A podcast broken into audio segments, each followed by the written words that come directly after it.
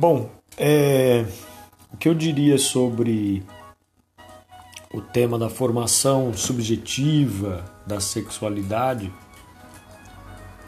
iria talvez no sentido de compreender a sexualidade como em Freud não reduzida ao ato sexual, à genitália, mas a partir da ideia de um corpo erógeno, no sentido de que a percepção e a fruição estética de certos sentidos somáticos, inclusive, que a gente sente no, no, no corpo, despertam é, afetos, desejos, prazeres, desprazeres, enfim. Então, tomando assim o corpo todo como uma grande zona erógena, uma grande zona potencialmente produtora de desejo, ainda que como um espaço de indeterminações e não um espaço determinado de prazer. Como seria o caso de entender a sexualidade a partir apenas da sua redução à genitália, um espaço determinado de prazer. O corpo seria indeterminado de prazer, ao ponto de que a pessoa vai descobrindo ao longo do tempo e conforme as suas experiências aquilo que mais lhe agrada, aquilo que lhe causa ou lhe desperta prazer, desprazer e por aí vai. Um pouco no sentido como também uh, nós poderíamos rever a acepção mais comum do conceito homossexualidade. Me parece que Freud dá um passo além quando diz que nós todos, desde o nosso nascimento, somos bissexuais, ah, embora ele reafirme essa dualidade sexual, que nós traduziríamos em masculino e feminino, a importância de uma não determinação genética para a escolha, né? escolha entre aspas, né? Para essa formação subjetiva, esse processo de subjetivação que nos leva a se encontrar ou se desencontrar em determinada identidade de gênero, me parece que Freud, de todo modo, dá um passo além, porque trata-se da possibilidade de relações ah, mais abertas, desde essa compreensão da sexualidade como uma zona indeterminada de lugares de prazer no corpo inteiro, né? o corpo erógeno. Mas, de todo modo, gostaria de trazer ainda uma outra ideia que está mais presente, então, por exemplo, na filosofia de Judith Butler, por aí vai, né? ou aqui no Brasil, Jurandir Freire Costa também trata disso, quando é, a revisão necessária a ser feita ao que pressupõe a ideia de homossexualidade vai no sentido de dizer de relações homoafetivas, dando aí valor a essa questão da afetividade, daquilo que nos afeta e que com o tempo vai. Né? É tudo isso passando pela linguagem, né? Isso tudo passando pela linguagem. Então a gente tem aí é, relações homoafetivas no sentido mais amplo da coisa. Né? Compreendendo, portanto, não apenas a binariedade de gêneros, masculino e feminino, mas abrindo a possibilidade de entendermos que se no mundo existem 7 bilhões e tanto de pessoas, existiriam 7 bilhões de gêneros também. Né? De modo que, se entre nós e o mundo o que existe é a linguagem e tudo passa pela linguagem, não só a linguagem verbal, mas também a linguagem não verbal, corporal, o corpo fala, né? um pouco isso. É, nesse sentido, daríamos, daríamos daria para considerar que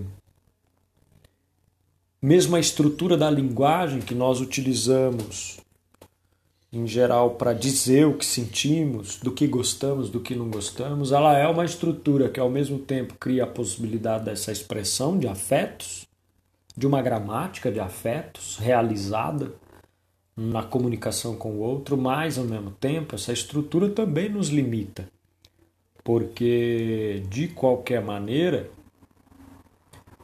é uma estrutura que nos define em alguma medida, mas até certo ponto.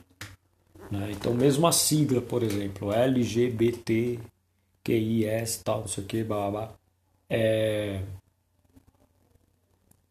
nos limita porque, vamos lá, né? se a gente parar para pensar, um casal heterossexual, o que define um casal? Ah, hétero vem de outro, gosta do outro sexo. Beleza.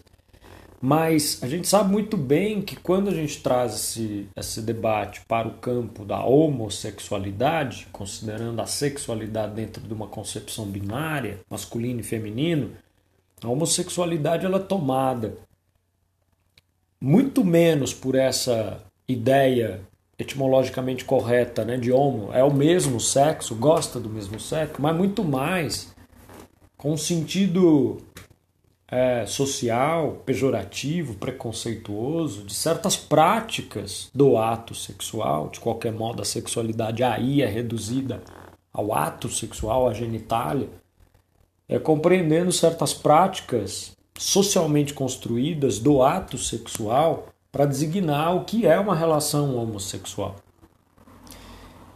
E isso torna tudo mais complicado, porque mais problemático, porque quantos casais heterossexuais, marido, esposa, é? que na sua dinâmica afetiva, na hora H inclusive, invertem os papéis de repente porque aquilo lhes agrada, porque aquilo faz parte do contato que tem, do amor que sentem e entende? Então, é, nesse sentido, dizer que esse é um, é um casal é, heterossexual é, não diz nada sobre eles, né? Então, de qualquer maneira, só para frisar que a própria linguagem é uma estrutura que nos permite dizer, nomear o mundo, simbolizá-lo mas ao mesmo tempo dá uma limitação, é uma estrutura que nos limita. Né? É, de modo que os nossos sintomas, as nossas formas de sofrimento, as nossas formas de sentir prazer, de fruição estética num, diante de uma obra de arte, enfim, das nossas vivências e experiências no mundo, a linguagem, ela de qualquer modo nos limita também e inclusive porque não dá conta dessa totalidade do que sentimos. A linguagem é sempre uma espécie de condensação, de sublimação condensada, né? enfim. Então, se a gente parar para pensar a partir desse ponto de vista, dessa perspectiva, melhor dizendo, né? já que não é bem um ponto de vista, apenas um, né? ou as coisas se tornam muito mais problemáticas. Né? As coisas se tornam muito mais complexas. E aí talvez for, fizesse sentido, fosse possível nós dizermos no sentido de um processo de subjetivação. Quer dizer, é um percurso, né? tem aí uma história que nos leva a certas experiências, que nos leva a. Né? É sempre um devir, para falar assim com uma certa uh, ideia, né? um certo conceito do campo da filosofia, é um devir, um vir a ser.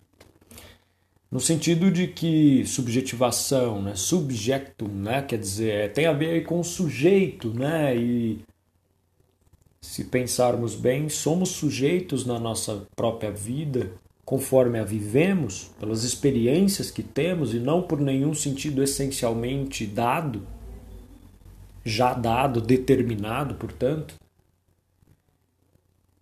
E também estamos sujeitos, claro, a certas estruturas, a certas condições, a certas situações da vida. Né?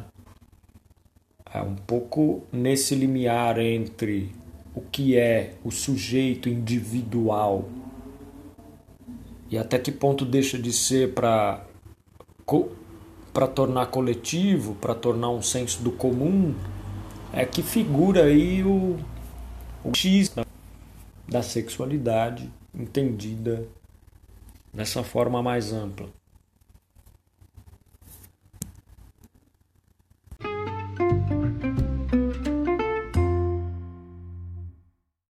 Bom, e é por isso justamente que nas suas obras a Judith Butler vai falar em performatividade da linguagem para esse processo de subjetivação, de construção, constituição, enfim, de uma identidade de gênero. Né? Vale a pena conhecer um comentário apenas aqui sobre a sexualidade num sentido mais amplo, de um processo de vir a ser para a gente pensar que tudo é pouco mais complexo do que certas lógicas éticas e morais querem dar a entender ou querem mesmo impor socialmente para a gente. Então era só isso, uma reflexão jogada aqui no meio da tarde e até a próxima. Valeu!